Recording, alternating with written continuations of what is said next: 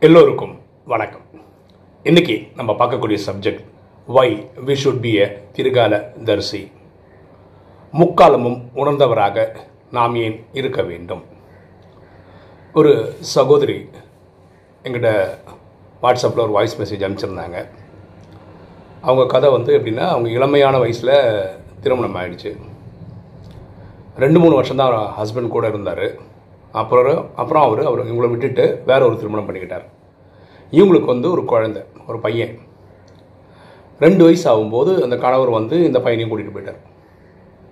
இன்றைக்கி அந்த அம்மாவுக்கு வந்து நாற்பது நாற்பத்தஞ்சு வயசு இருக்கலாம். தனியாக ஒரு வேலைக்கு போயிட்டு மாதம் ஒரு எட்டாயிரம் ரூபா சம்பளத்தில் குடும்பத்தை ஓட்டிகிட்டு இருக்காங்க இண்டிவிஜுவலாக இதற்கிடையில் என்ன ஆச்சுன்னா இவங்க சொந்தக்காரங்க.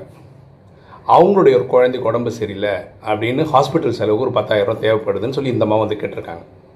இந்த அம்மாக்கு எட்டாயிரம் ரூபா தானே வருது. இந்தம்மா ஆயிரம் ரெண்டாயிரம் மிச்சப்படுத்தி மிச்சப்படுத்தி மிச்சப்படுத்தி ஒரு பத்தாயிரம் ரூபா வச்சுருக்காங்க. இது எதுக்கு வச்சுருக்காங்கன்னா ஒரு பதினஞ்சு நாளில் இவங்க ஒரு ஹாஸ்பிட்டலில் போய் ட்ரீட்மெண்ட் எடுக்கிறதுக்காக வச்சுருக்காங்க. இப்போ அந்த சொந்தக்காரங்க அந்த குழந்தைக்காக கேட்குறதுனால இந்த அம்மா கொடுக்கவும் செய்கிறாங்க ஆனால் சொல்கிறாங்க இந்த பதினஞ்சு நாளில் எனக்கு ஹாஸ்பிட்டல் போக வேண்டியிருக்கு. எனக்கு கொடுத்தீங்கன்னா தான் நான் போக முடியும். நான் குறி சேர்க்குற மாதிரி சேர்த்து வச்சு பேசணும் எல்லாம் பண்ணிடுறோன்னு சொல்லி வாங்கிட்டு போயிட்டாங்க. அவங்க ட்ரீட்மெண்ட்டும் பார்த்துருப்பாங்க போல இருக்கு. ஆனால் இவங்க கேட்ட காசு திருப்பி தரவே இல்லை. இவங்க எத்தனையோ வாட்டி கேட்டு பார்த்துட்டாங்க. நொந்து நூலாகி போயிட்டாங்க. அதுக்கப்புறம் கடைசியில் வந்து ஃபோன் எடுக்க மாட்டாங்க இந்த மாதிரி ஆகி போயிடுச்சு. இவங்க என்ன பண்ணிட்டாங்கன்னா போலீஸ் ஸ்டேஷனில் கம்ப்ளைண்ட் பண்ணிட்டாங்க. போலீஸ் வந்ததுக்கப்புறம் இவங்களுக்கு இவங்க காசு கட்டிச்சு இப்போ இவங்க கேட்குற கேள்வி என்னென்னா? நான் எதாவது பாவம் பண்ணிட்டேன்னா எனக்கு இதில் பாவம் வருமா? நான் போலீஸ் கம்ப்ளைண்ட்லாம் கொடுத்துட்டேன்ல. அப்படின்னு கேட்குறாங்க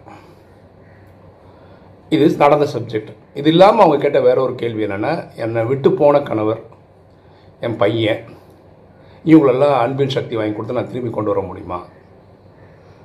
இதுக்காக தான் என்னை காண்டாக்ட் பண்ணாங்க. இங்கே நம்ம புரிஞ்சுக்க வேண்டியது. இந்த சகோதரி வந்து பெருசாக படித்ததில்லை ரொம்ப ஏழ்மையான குடும்பத்தில் இருக்கிறவங்க. அவங்களாம் வாழ்க்கையில் அவங்களுக்கு எப்படி படசில் பட்டதோ அப்படியே நடந்துக்கிட்டாங்க. இப்போ தான் பாப்பா குழந்தை ஆயிருக்காங்க. அதனால தான் ஃபீல் பண்ணுறாங்க தம் தான் தப்போ தப்பு அப்படின்னு. இங்கே நம்ம புரிஞ்சுக்க வேண்டிய ஃபஸ்ட்டு விஷயம் என்னென்னா இவங்க ஒரு பத்தாயிரரூவா எடுத்து கொடுத்தாங்க இல்லையா? இதுவே தப்பு. ஏன்னா இவங்க மாத சம்பளமே எட்டாயிரரூவா தான். இவங்க வந்து யாரையும் டிபெண்ட் பண்ணாமல் இருக்காங்க. இவங்க குருவி சேர்க்குற மாதிரி சேர்த்து வச்ச காசு இவங்களுக்கு ஹாஸ்பிட்டல் செலவு தேவைப்பட்டது. அந்த காசு எடுத்து வச்சுருக்காங்க. இப்போ சொந்தக்காரங்க வந்து கேட்கும்போது என்ன சொல்லியிருக்கணும்னா இல்லை எனக்கு ஏன் ஹாஸ்பிட்டல் செலவுக்கான காசு இருக்குது அது எனக்கு தேவை. நான் அதை தான் பண்ணுவேன். எப்பவுமே புரிஞ்சுக்கோங்களேன் நம்ம எப்பாவது யாருக்காவது எடுத்து கொடுக்குறோம்னு வச்சுக்கோங்களேன் எப்படி ஒரு மைண்ட் செட்டில் கொடுக்கணும்னா இப்போ நான் ஒருத்தருக்கு ஆயிரம் ரூபா கொடுத்துட்டேன்னு வச்சுக்கோங்களேன் நான் கொடுக்கும்போது என்னோட மைண்ட் செட் என்னவாக இருக்கணும்னா போன பிரிவில் நான் வாங்கியிருக்கேன் அந்த கணக்கை நான் இப்போ செட்டில் பண்ணுறேன் அதனால் இந்த ஆயிரம் ரூபா எடுத்துகிட்டு போகிறாரு அது திருப்பி வரலனாலும் பரவாயில்ல அப்படின்னு சொல்லுவோம் அவங்க வந்து திருப்பி தரேன்னு தான் வாங்கிட்டு போயிருப்பாங்க. அது திரும்பி வந்ததுன்னு வச்சுக்கோங்களேன் அப்போ என்ன புரிஞ்சுக்கணும்? இன்றைக்கி இந்த பிரிவில் நான் கொடுத்தேன் இந்த பிரிவில் திருப்பி வாங்கிட்டேன் அப்படின்னு புரிஞ்சுக்கணும். அதாவது கொடுக்கும்போது அந்த காசு வரவே இல்லைன்னாலும் எனக்கு பரவாயில்ல அப்படின்ற அமௌண்ட்டு தான் கொடுக்கணும். தயவுசெய்து புரிஞ்சுக்காங்க. ஓகேவா இந்த மாதிரி என்ன பண்ணியிருப்பாங்கன்னா இந்த பத்தாயிரம் கொடுத்தாங்க இல்லையா? ரெண்டு விஷயம் இருந்திருக்கும். அதாவது அவங்க எடுத்து யூஸ் பண்ணி ஹாஸ்பிட்டல் செலவு செலவெல்லாம் பண்ணும்போது அந்த சொந்தக்காரங்கெல்லாம் பேசிப்பாங்கல்ல? யார் கொடுத்து காப்பாற்றினா இவங்க கொடுத்தாங்க. இவங்க கொடுத்தாங்க இவங்க பேர் வரும்ல? சூட்சமத்தில் சூட்சமத்தில் ஒரு ஒரு பெருமை கிடைக்கும். இது ஒரு காரணமாக இருக்கலாம் மனசுக்குள்ளே கொடுத்ததுக்கான காரணம். இன்றைக்கி என்ன ஆச்சுன்னா இவங்களுக்கு ஹாஸ்பிட்டல் செலவுக்கு போக முடியல. ஸோ பரமாத்மா ராஜயோகத்தில் என்ன சொல்கிறாருன்னா நீங்கள் வந்து உங்களுடைய வருமானத்தில் ஒரு டுவெண்ட்டி பர்சன்ட் தான் நீங்கள் வந்து தான தர்மம் பண்ண முடியும். அதுக்கு மேலே பண்ணி லாக் ஆகிட்டீங்கன்னா என்கிட்ட கேட்காதீங்கன்ற இவங்க பண்ண முதல் தவறு. ஃபார் எக்ஸாம்பிள் நான் என்னோட அனுபவம் சொல்கிறேன் பாருங்கள் டிசம்பரில் எங்கள் அப்பா அம்மா ரெண்டு பேருமே ஹாஸ்பிட்டலிஸ்ட் கிட்டத்தட்ட ரெண்டு வாரம் அப்பா ஹாஸ்பிட்டலில் இருந்தார். அம்மா ஒரு வாரத்துக்கு மேலே ஹாஸ்பிட்டலில் இருந்தாங்க. ஓகே நான் பார்த்துக்கிட்டது வந்து கவர்மெண்ட் ஹாஸ்பிட்டல் தான். எனக்கு உலகம் ஃபுல்லாக சகோதர சகோதரிகள் எங்கள் ஸ்கூல் ஃப்ரெண்ட்ஸு காலேஜ் ஃப்ரெண்ட்ஸ் எல்லாருமே என்ன சொன்னாங்க எதுக்கு நீ கவர்மெண்ட் ஸ்கூல் ஹாஸ்பிட்டலில் ஹாஸ்பிட்டலில் பார்க்குற ப்ரைவேட்டில் பாரு. உனக்கு எவ்வளோ காசு வேணும் நான் தரேன். நான் சொன்னது வேண்டாம். ஏன்னா என்னோட சக்தி எனக்கு தெரியும். இப்போ எங்கிட்ட அவ்வளோ காசு இல்லை. அதனால் நான் கவர்மெண்ட் ஹாஸ்பிட்டல் தான் பார்க்க முடியும். இப்போது ஒரு நண்பர் வந்து ரெண்டு மூணு பேர் சேர்ந்து ஒரு ஒரு லட்ச ரூபா கொடுத்துட்டாங்கன்னு வச்சுக்காங்களேன். அவங்களும் ஃப்ரெண்ட்ஸ் என்ன சொன்னாங்கன்னா யா எல்லாருமே நீங்கள் திரும்பி தரதுக்காக நான் தரல. அதை உதவுறேன் அவ்வளோதான் நான் இது அதுக்கப்புறம் அந்த பைசா கேட்டு வரமாட்டேன். இப்போது நான் இவங்க சொல்லி இவங்க கிட்ட வாங்கி ஒரு லட்ச ரூபா எடுத்து ட்ரீட்மெண்ட் பண்ணி திடீர்னு ஹாஸ்பிட்டல் செலவு வந்து ரெண்டு லட்சம் நிற்குதுன்னு வச்சுக்கலாம் அந்த பாக்கி ஒரு லட்சத்துக்கு நான் எங்கே போவேன்? யாரை கேட்பேன் இன்றைக்கி பாருங்கள் எனக்கு எந்த கர்ம கணக்கும் கிடையாது யார் கூடயும் கிடையாது. எங்கள் அப்பா அம்மா ரெண்டு பேருமே கவர்மெண்ட் ஹாஸ்பிட்டல் நல்லா தான் பார்த்துக்கிட்டாங்க. சேஃபாக தான் வந்தாங்க. நம்ம முக்காலமும் யோசிக்கணும். இன்றைக்கி அந்த அம்மாவுக்கு என்ன ஆயிடுச்சுன்னா பாருங்களேன் யாராவது தானம் தர்மம் போனால் ரொம்ப சந்தோஷம் தானே வரணும். இப்போ பத்தாயிரம் கொடுத்துருந்தா எவ்வளோ சந்தோஷம் இருக்கணும்? இப்போ என்ன ஆயிடுச்சு?